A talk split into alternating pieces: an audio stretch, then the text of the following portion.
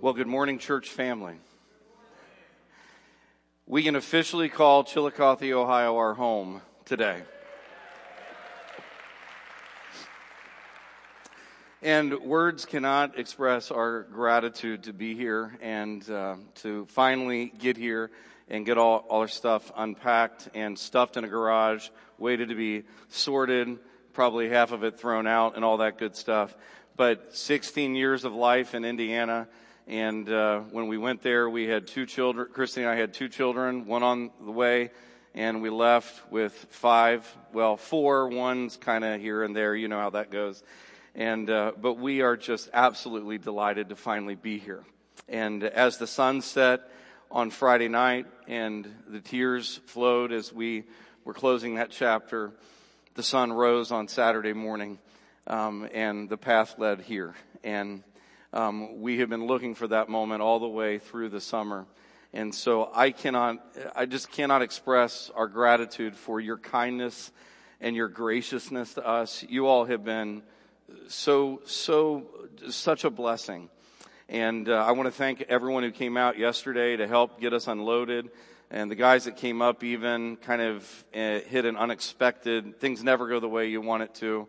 And it came out on uh, Thursday to help us get it loaded and then discovered, well, we're going to need another truck. And so, and uh, a lot of clutter. It's got to be uncluttered. But anyway, and, uh, and, and also just want to say this. Uh, I, I want to express our appreciation to the kindness you all have shown to us, not just over these last couple of months, but all the wonderful things that you brought the helpful cards that are going to help us as we land here and get go through the transitions through this week and in the coming days ahead. You all really are truly an absolute blessing. And uh, and with that in mind, I want to invite you to take your Bibles and go to 1 Thessalonians chapter 2.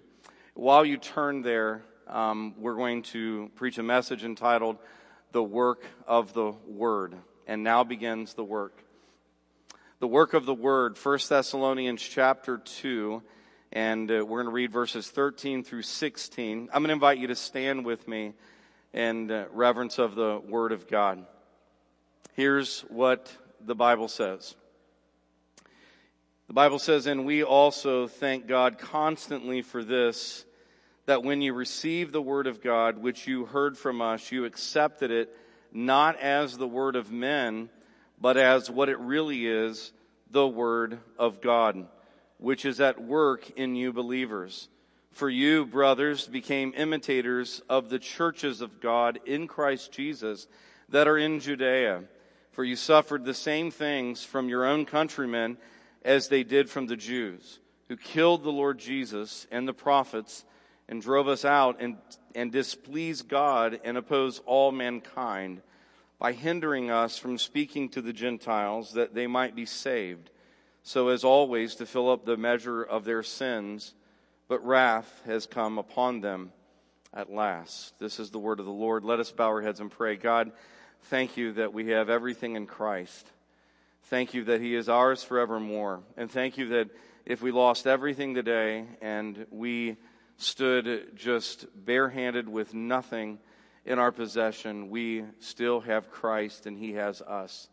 Thank you for the salvation that you have given us through Him.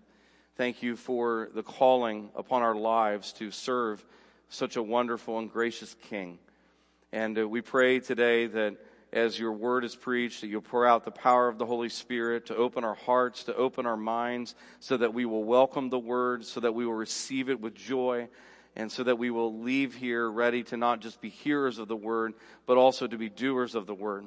May you bless your word. And we know that your word will do the work in our hearts. Help us to trust that. Help us to put our faith entirely in your power uh, to do great things in our lives and in this church and in the world for your glory. And uh, we praise you and thank you in Jesus' name. Amen. You may be seated. Over the past few weeks, we've been really taking the opportunity to set up some markers for the path ahead.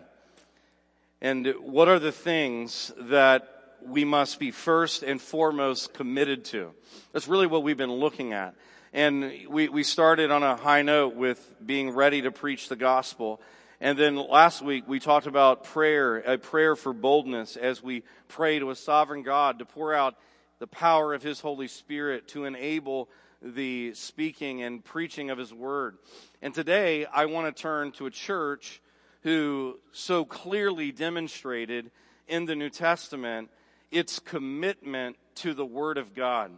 And that's really where I want to take our attention to is that commitment to the Word of God, to the Scriptures, to the Bible that maybe we have open on our apps on our phones and devices, or we have open physically on our laps. And I want you just to look at verse 13, and I want you to see something that just really jumps out at us. And that is this that Paul is thankful for a word driven church. Paul is thankful to God for a congregation of people that God has formed through salvation in the city of Thessalonica that is fully committed to the Bible, to the Word of God. And, and that's exactly what he tells the church. He thanks God, look at verse 13, for their reception of the Word of God. His heart is filled with gratitude for them especially after all that he had experienced. In fact, before he got to that city and planted that church, he had been in the city of Philippi preaching the gospel. He and Silas, his uh, the uh, minister that was traveling with him, had been thrown into prison. And you can read that in, in Acts chapter 16. And so then he went on to the city of Thessalonica, and what he experienced there was a reception of the preaching of the gospel and the word of God. And, and, and, I, and I say that to you because you, you, you might sit here and you might wonder, like, why would he be thankful for a church that receives the word of God, that would be willing to listen to the gospel being preached? And I think that question comes to our mind because we live in a country and in a culture where churches on every street, right? And so we, we might think that to be odd to thank God for a church where the gospel is preached. Again, look at verse 13. And we also thank God constantly. In other words, this isn't just kind of like a passive thing in his prayer.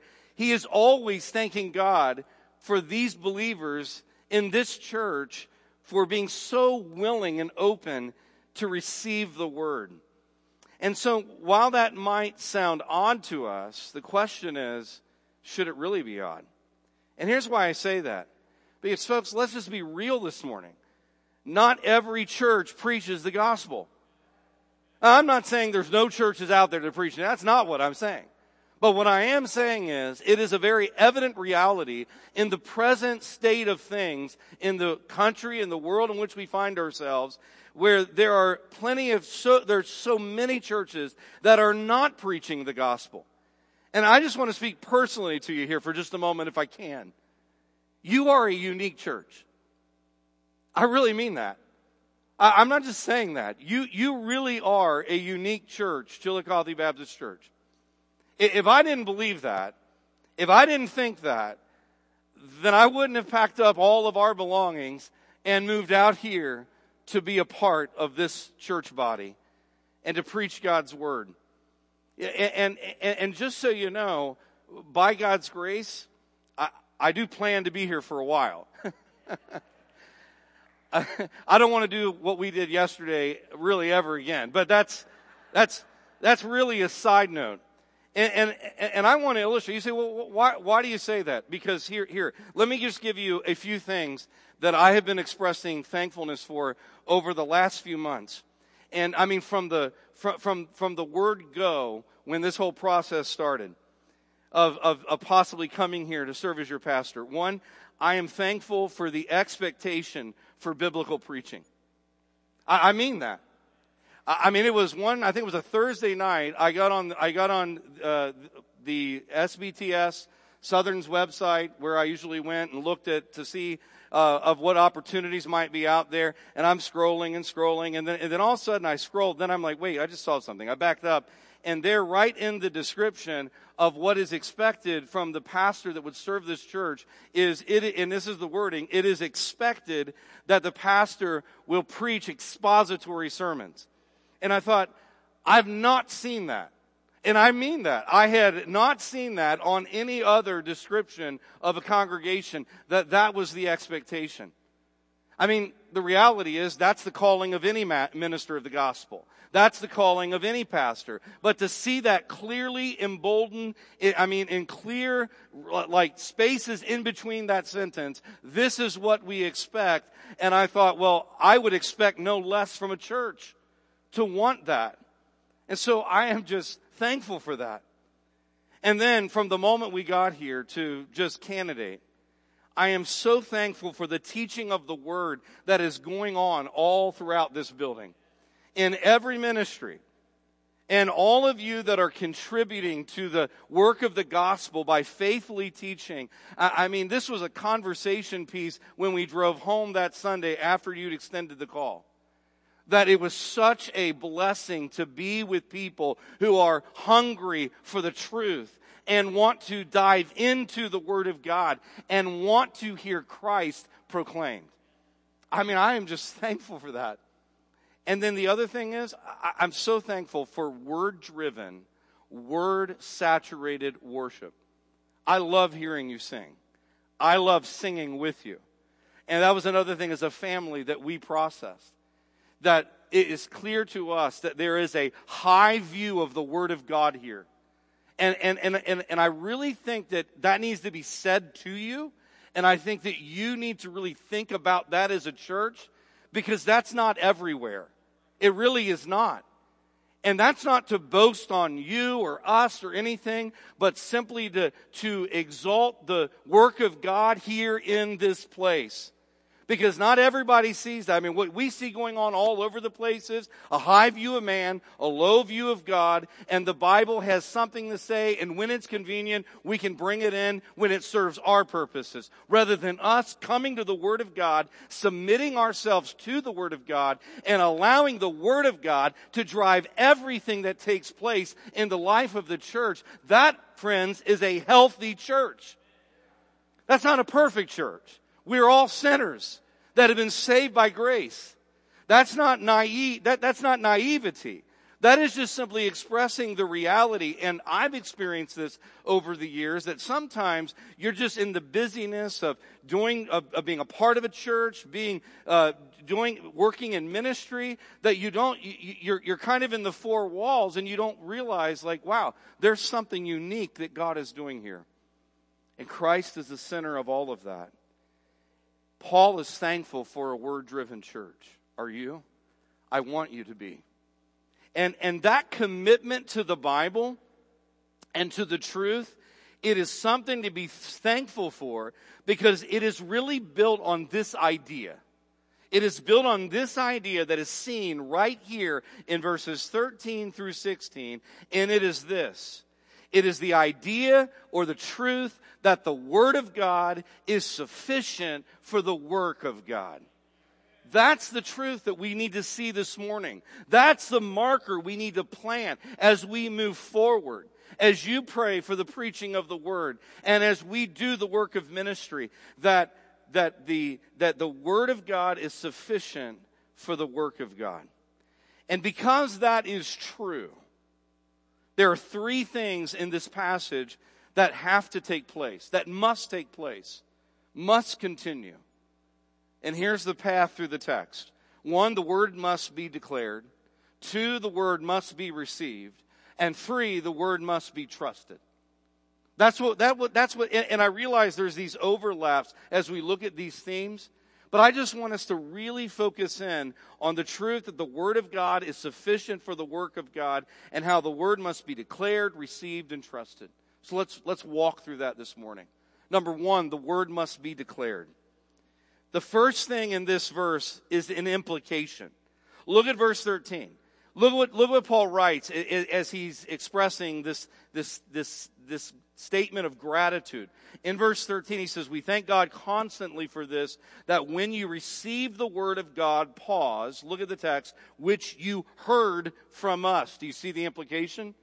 To hear means something was declared.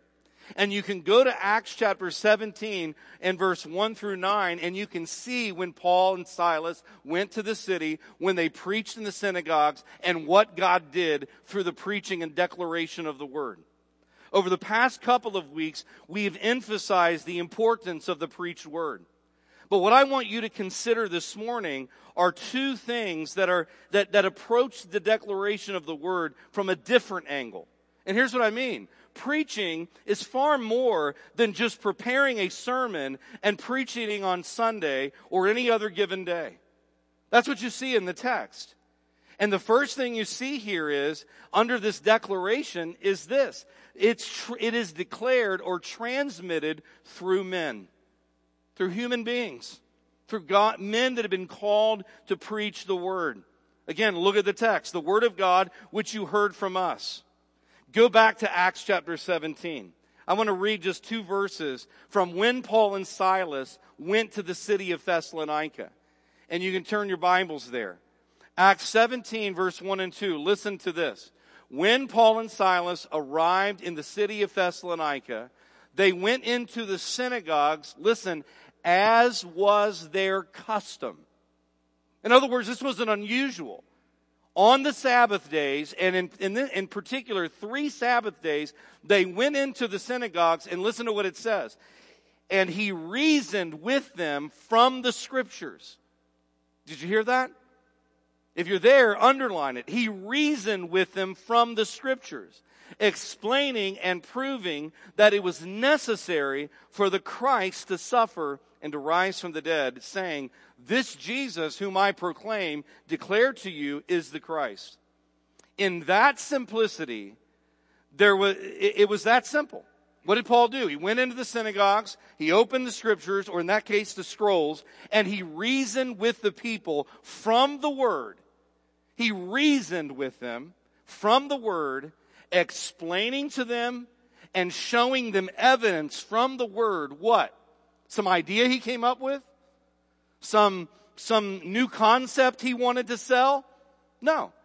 He reasoned with them from the scriptures to show them that Jesus had to go to the cross and die to be buried and to be raised from the dead in order for salvation and forgiveness of sin to come to all people. Jesus had to do that and he wanted them to see it from the text. That's what he did. And so they reasoned from the scriptures. That word reason, they just laid it out in a, in a pattern manner from the Bible. In other words, they said, look here, see this? Hear, hear what the text says.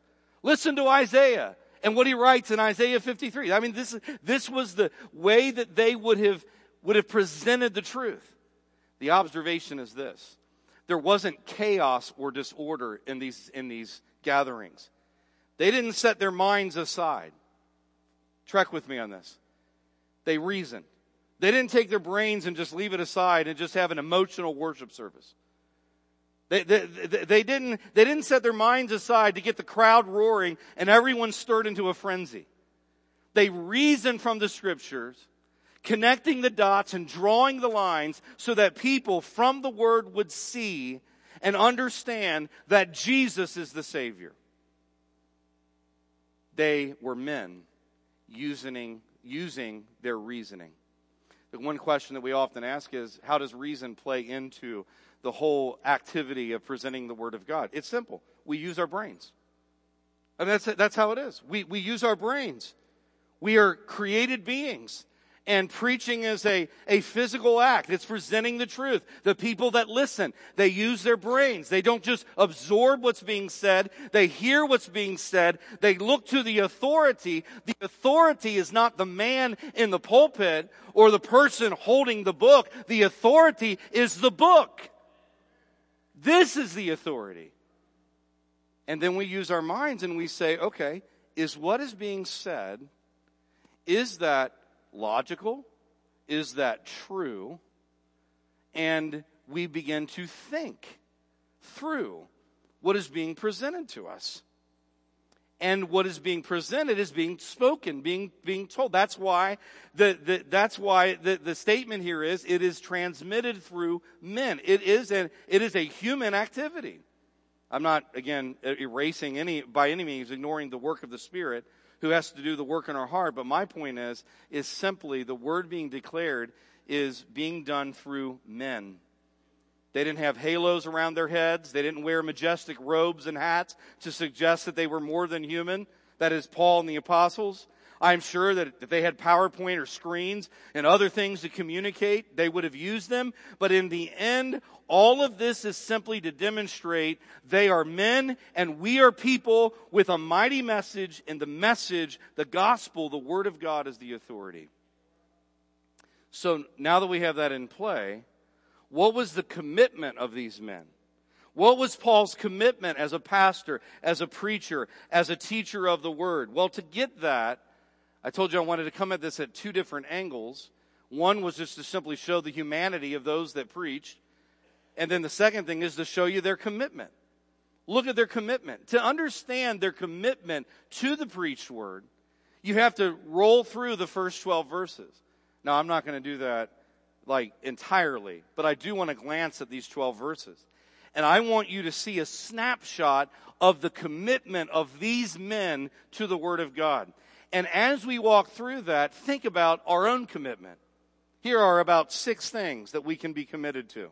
Number one, every pastor, every minister of the gospel certainly should be committed to these things. One, be bold in all circumstances. Look at verse two. Back it up and look at the, look at the beginning of the chapter. For you ourselves know, brothers, that our coming to you was not in vain, but though we had already suffered and been shamefully treated at Philippi, as you know, we had boldness in our God to do what? To declare to you the gospel of God in the midst of much conflict. For our appeal does not spring from error or impurity or any attempt to deceive. But just as we have been approved by God to be entrusted with the gospel, so we speak, not to please man, but to please God who tests our hearts. For we never came with words of flattery, as you know, nor with a pretext for greed, God is witness. Nor did we seek glory from people whether, whether from you or from others, though we could have made demands as apostles of Christ. So look at the boldness there. The boldness in all circumstances. They suffered, they were treated shamefully, but they had boldness to declare the gospel even in the midst of conflict. And so, while we're ready to preach the gospel, I'm ready to preach the gospel. I'm ready to administer the ordinances. I'm ready to do these things. The reality is, is that we must be bold in all circumstances. That means to have courage to speak the truth with love and clarity. Do you remember in Acts chapter 20 verse 27 when Paul says this to the, to the Ephesian elders?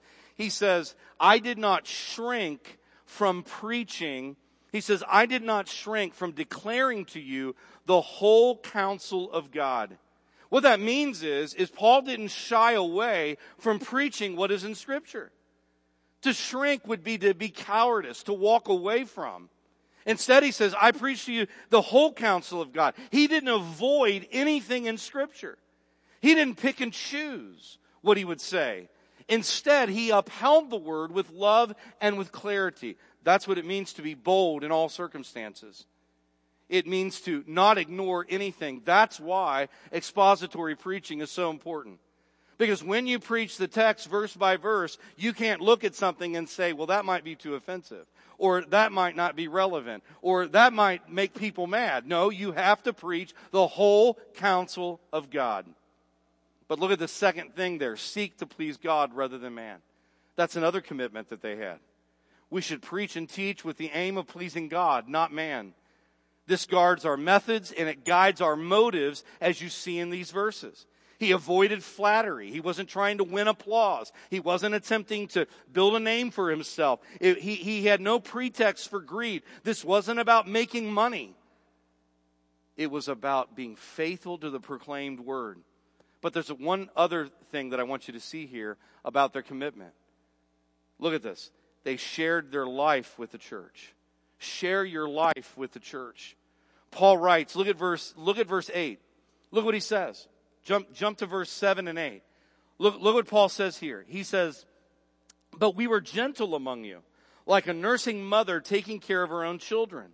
So being affectionately desirous of you, we were ready to share with you not only the gospel of God, watch, but also our own selves, because you had become very dear to us. I just want to park there for just a second. Do, do you see how all of this supports preaching? Share your life with the church. I love Paul's emotion here. He's tender and he's caring. And, and, and, so while we come to church and we hear preaching and we administer the ordinances, we evangelize the lost, we give and support missions, we serve in fellowship together. But do you realize that gospel ministry is more than that? It's about intersecting life together. We share our lives together as the people of God. Ministry is rejoicing together.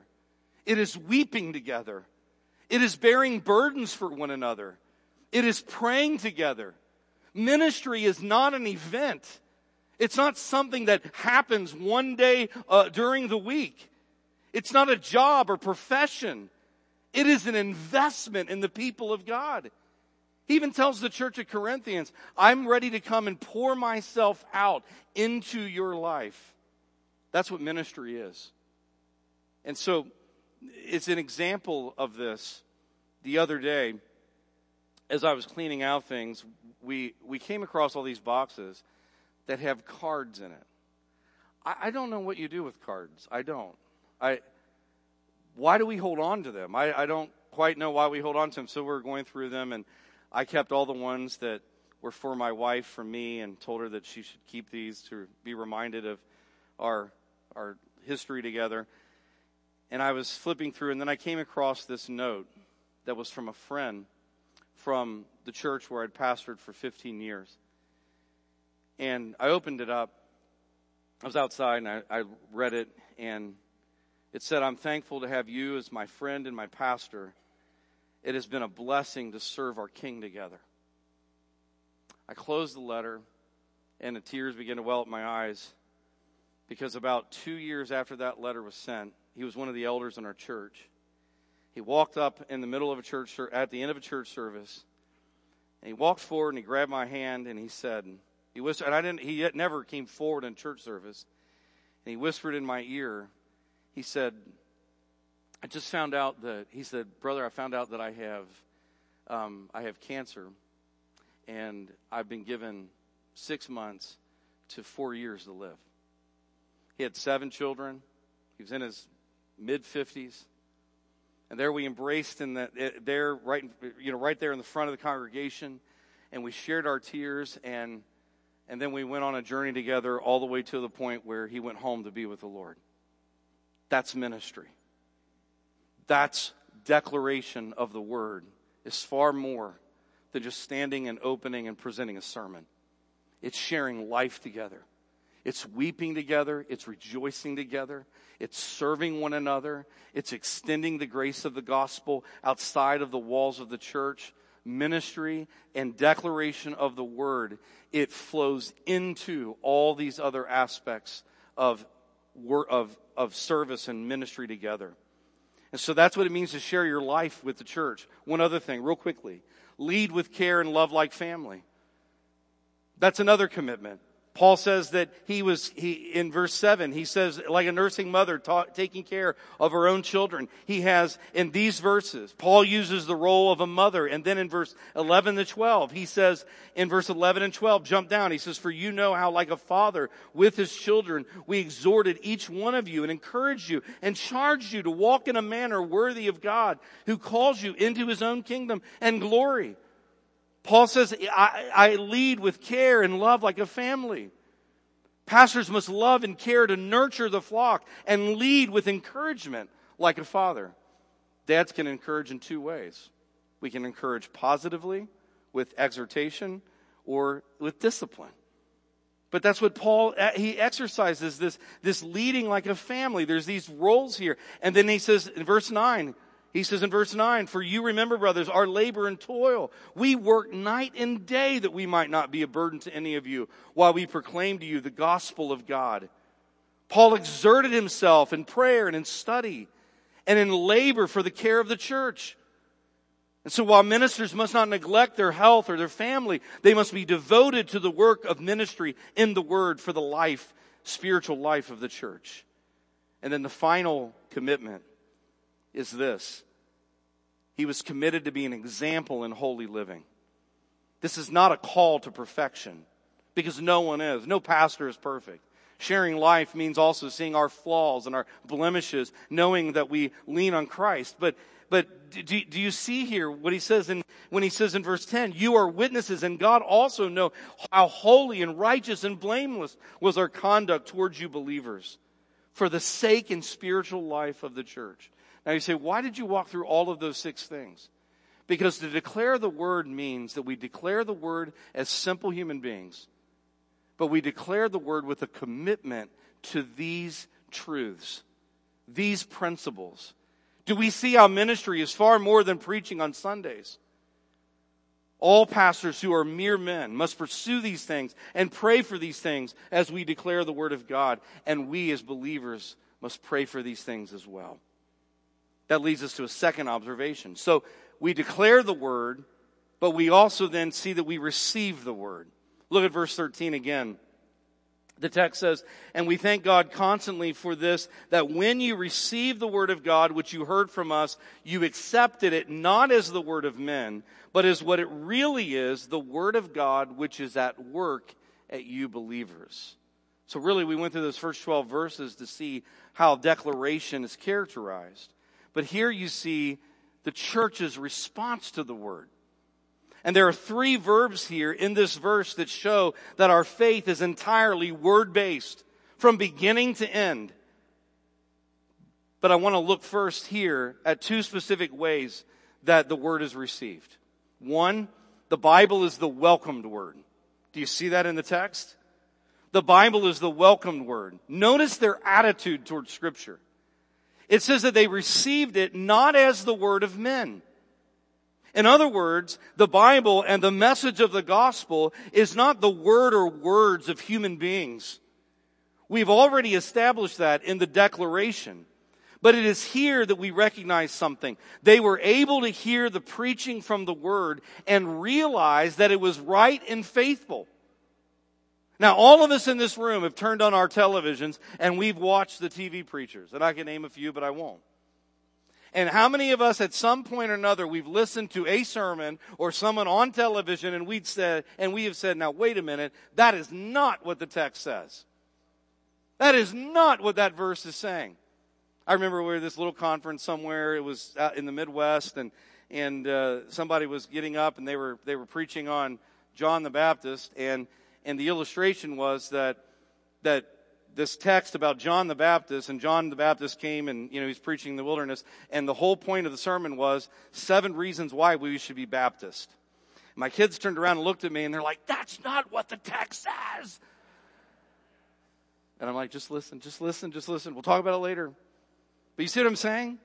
We have to have that kind of spirit in us, right? No sermon is preached perfectly, but a perfect word of God has to be preached. And we have to have the discernment to be able to say, yes, that's what the text is saying. And so we've all also seen the Bible used as, to, used as a means to prop up a human idea or to support a cause. When scripture is twisted and manipulated and misused in order to uphold something that might be good, but it's not what the scripture is actually teaching. So you say, what does that mean for us as, as the people of God? What it means is, is that it requires us to know our Bibles, how the scripture unfolds, how it fits together in God's plan of salvation. And then to be able to properly interpret scripture and rightly apply it. We have to be able to sit and hear preaching and teaching and say, that's right. That's true. That's accurate while the Spirit helps us in that endeavor, we also have to be, dil- be diligent in preparing our own minds and hearts to have that discernment. I'm going to give you just a little hint of, because you may think, well, wow, so that, what, what does that require? A seminary degree? Actually, no. You want to know how I learned how the Bible fits together? How I, how I learned how how from Genesis to Revelation, it's God's plan of redemption and that the center of all of Scripture is Jesus Christ. reading children Bible books to my kids. That's how I learned. That was the best that was the best seminary education is, is reading so many good storybook Bibles. And I'm not suggesting they're equivalent to scripture. What I am saying though, they were helpful so that when you're in the Word of God, you can see how all the pieces lock together and unfold Jesus to all of us. And I have a handful that I would recommend to everyone. So when they heard the proclamation of the truth, they were able to say, that's not from men, that's from God. And we've all heard that, had that experience where we're hearing the preaching of the word and our spirit are in, in link with what is being said and we're like, yes, that's true. But notice it's not just that they're able to say it's not the word of, this is not the word of men. They're able to say it is the very word of God. Look at what, what they, look how they received it. For what it really is. So Paul's saying the Word of God is the Word of God, not because we subjectively say it's the Word of God. The Word of God is the Word of God, whether we say it or not. But it is our responsibility to receive it as what it really is. The Word of God. And so what then do we have to affirm about Scripture? Here, here's where we see this attitude progressing. These people already had a conviction that the Bible is the Word of God. They understood that the Bible is divine in its origin and that God is its divine author. And because Scripture originates with God, it is also inerrant. You know what that means? It just simply means this. It means that the Bible has no errors and that it has no mixture of error. It is entirely truthful. It is completely reliable and it is fully trustworthy. You can put your faith in what scripture reveals and put your faith in the person of this scripture, which is Jesus Christ. That's the kind of attitude we want to have. We want to have a commitment to the word and we want to cultivate our confidence in scripture as we walk and we live our Christian lives. And so what it also means is, is that as we, the Bible is the welcomed word, it's not the word of men, it is the word of God. We, we recognize that it's divine in its origin. We also recognize it is inerrant without error, but we also recognize that it is absolutely sufficient for our lives. What the Bible offers to us is an authority that is above experience, circumstance, emotion, or anything else in our lives education, social science, entertainment. None of those things are adequate to tell us who we are, who God is, what His will for our lives is, and where we will go when we die. Our culture says that we must look within to discover our true selves, as well as to determine truth. And the Bible calls us to look outside of ourselves to the God of revelation, to the God who has come to us in Christ and there is no place for, and, and, therefore in the culture, there's no place for the truth of sin and the need of redemption. That's why we put our faith in the sufficiency of Scripture. We believe in the sufficiency of Scripture because the gospel is enough to save sinners and transform our lives. And when the gospel is enough, when the gospel is enough, here, here's what will happen. What will happen is we will be able to see its relevance to every issue in our lives. But when the Bible is not enough, here's what will happen in the life of the church. I'm telling you, this is what will happen. When the Bible is, is not enough, then the church will turn to political activism, therapy and psychology, self-help moralism, social media, and entertainment to replace the sufficiency of scripture to speak into our lives with the gospel. So that's the attitude of the welcome word. If my attitude as I welcome the word is, is this attitude that says, listen, it's not the word of men, it is the word of God, then what is the action? What is the response that we should have? Well, they heard it. Look at the verbs in the text. They heard it, they received it, they accepted it. They heard it, they received it, they accepted it.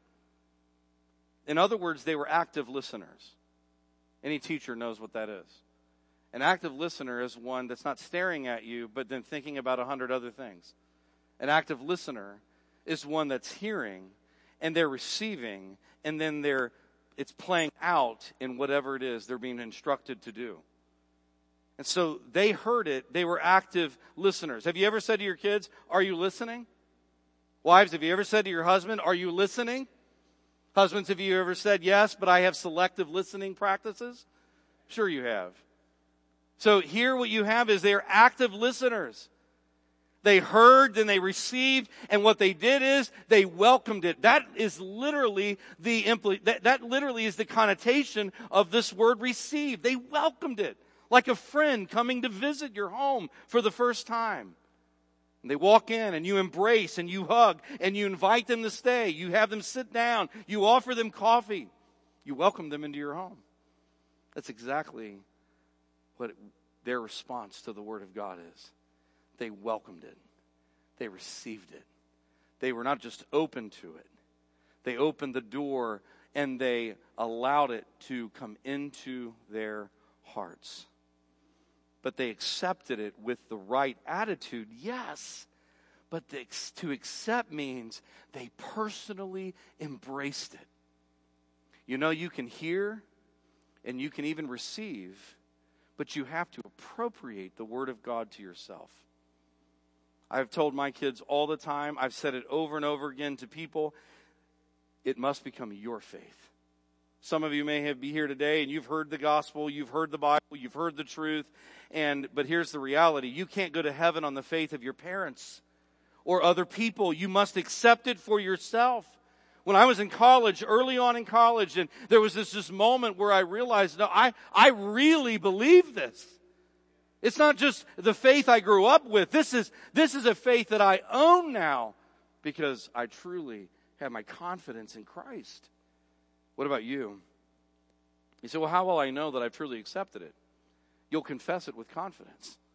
You'll be able to say, I have absolutely no doubt, no doubt in my mind that this is the truth of God and that Christ is the Savior and the gospel is my only hope and that I want to live my life for Him.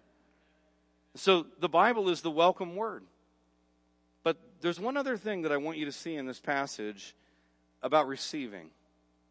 It is also the working word. Look at verse 13. Verse 13 says, which is at work in you believers. Don't you, don't you like that? It's at work. Well, when we, when we start working through the book of Colossians together, that's one of the featured statements is that the gospel is like its own power. And it's, it's what's doing the work in the hearts of God's people. And so this has to do with the transforming power of the word in the life of the people.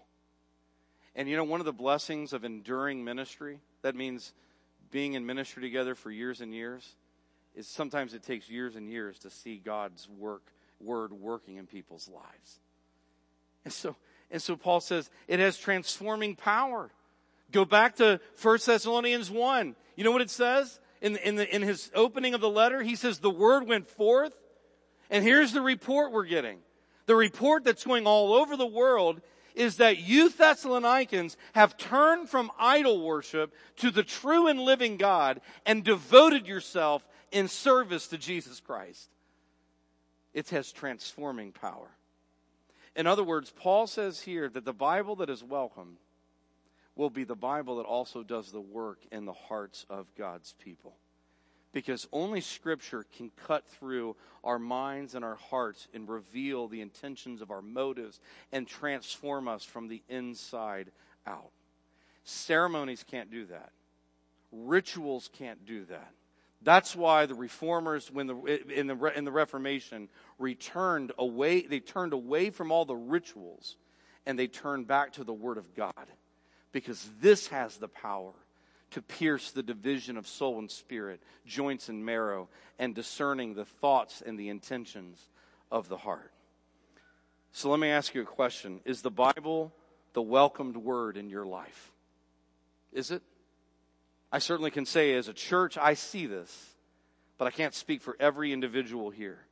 Is the Bible the welcome word? Has the gospel worked in your life, transforming you? But there's one last thing quickly, and it's this the word must be trusted. Verse 15 and 16. So, he says, For you suffered, start verse 14, for you, brothers, became imitators of the churches of God. There's the transformative power in Christ Jesus that are in Judea. For you suffered the same things from your own countrymen as they did from the Jews. And then he says, who killed both the Lord Jesus and the prophets and drove us out and displeased God and oppose all mankind by hindering us from speaking to the Gentiles that might be saved. So the last thing I want you to see is not just that the word must be declared, the word must be the, the word must be received, the word must be trusted. We trust the word in opposition. That's what you see here.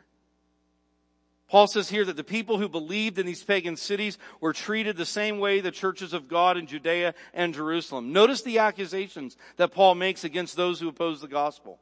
They killed the Lord Jesus and the prophets. They drove the apostles out of the city.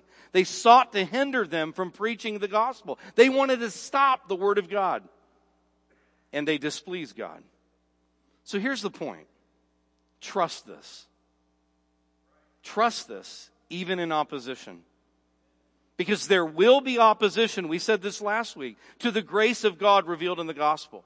And I was thinking about this. I think the reaction is always intensified by human righteousness and religion. The reason there's such a forceful opposition, because when it says that the Jews were opposed to the gospel going to the Gentiles, that really wasn't, that, that's not an ethnic statement. That's an actual statement about the reaction of religion to the gospel. Why were they so intense about stopping the word of God? Because the gospel offends our sense of our own righteousness. Think about it. What is the message of our secular culture? Do this, do that. Lists and lists and lists. If you want to be forgiven, if you want to be in, if you want to be good, if you want to be accepted, if you want to be righteous, if you want to be forgiven, then you've got to do all these things. What does the gospel come and do? The gospel says, no, you're all wicked. You have no righteousness, nothing to offer God to make you acceptable. But God sent his son, the Lord Jesus, who was sinless and perfect to die on the cross and to be buried and to be raised from the dead. And only through him can you be saved. And we're stunned by that. Just the other day, I, I was, there's this, I think there's this documentary, I've not seen it, won't see it, but it's about Jeffrey Dahmer. And so I think there was some advertisement or some kids were talking about it. And one of my kids asked me, they was like, what, have you heard of this guy, Jeffrey Dahmer? And I made the statement, did you realize that he made a profession of Christ before he was killed in prison? And my daughter looked at me and said, really? Do you think that he became a Christian? And I said, I know this, that if anyone believes in their heart that Jesus Christ died on the cross and was raised from the dead and commit themselves to Him, they will be saved. And the mystery of the gospel is how a Billy Graham, a Jeffrey Dahmer, and every sinner in between who's been saved by God's grace will be praising the same Christ forever and ever. That offends our sense of righteousness. Wait a minute, he shouldn't be there. No, he couldn't have been saved. And while I don't know the ultimate end of any person, what I'm saying is that's the power of the word. And the word will be opposed and nothing, and, and when the word is opposed, nothing could be more displeasing to God.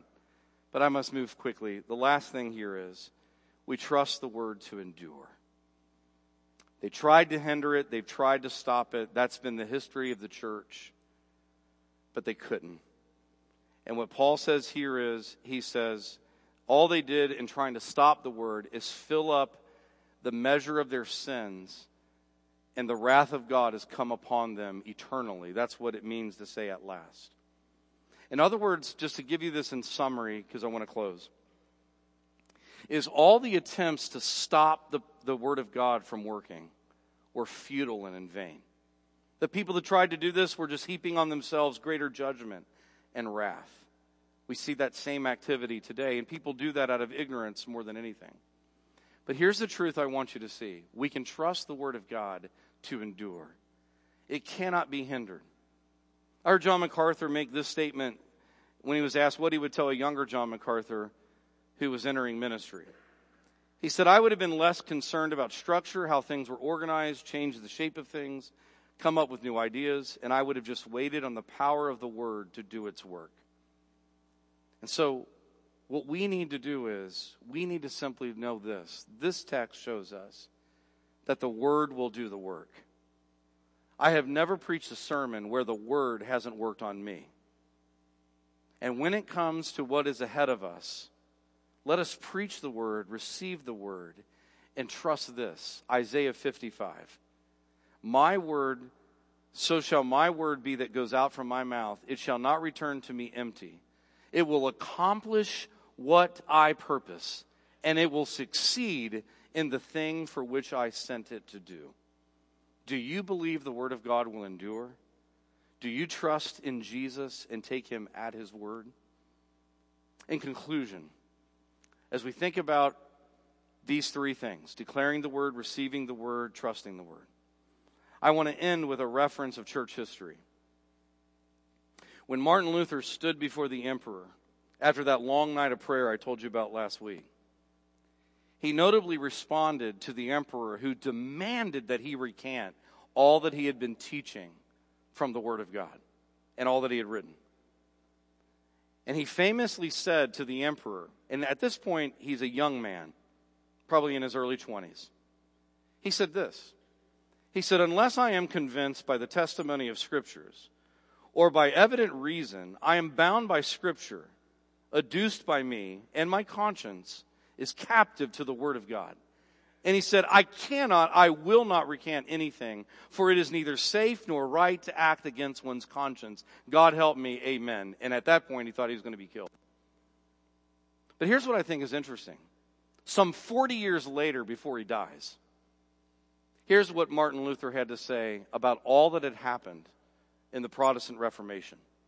Here's what he said I simply taught, preached, and wrote God's word. Otherwise, I did nothing. And then while I slept, the word so greatly weakened the papacy that never a prince or emperor inflicted such damage upon it. I did nothing. The word did it all. Isn't that powerful? So let me ask you do you believe the word of God is sufficient to do the work of God? Do you believe that in your own life, where you have placed your faith in Jesus Christ and have been transformed by Him? I am so thankful to be here with you all. I don't have all the answers of what is ahead of us. What things we'll try, what things we won't try, what things will work, and what things won't work. And I can tell you this nothing will be perfect. But hear me the Word of God is sufficient to do the work of God. And at the end, may it be said, the Word did it all. Let's stand.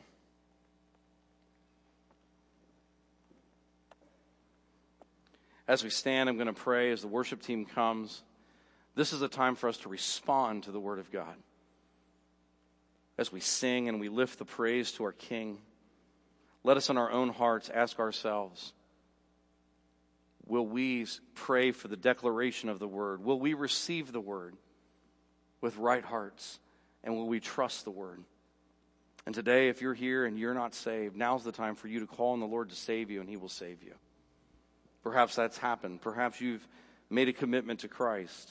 Maybe there's some other need in your life. After I pray, I'll be down here in the front, and I'm happy to receive you and pray with you. And there will be others that will be willing to pray with you as well. But right now, let us respond to the preaching of the word as we sing How Firm a Foundation. And before we do that, let us pray. God, this is your word, imperfectly proclaimed, but yet your word is perfect. And so we thank you for the scriptures. We thank you that you will accomplish your work through your word despite us. And so I pray, Lord, that you will do a work in our hearts, that we'll evaluate our attitudes towards the scriptures, that God, that we will that we will pray to have hearts that are ready to receive, and that God, that we will trust your word to endure and to do the work that none of us can. Thank you, God, for what for your truth. Thank you for these people here today and how dear they are.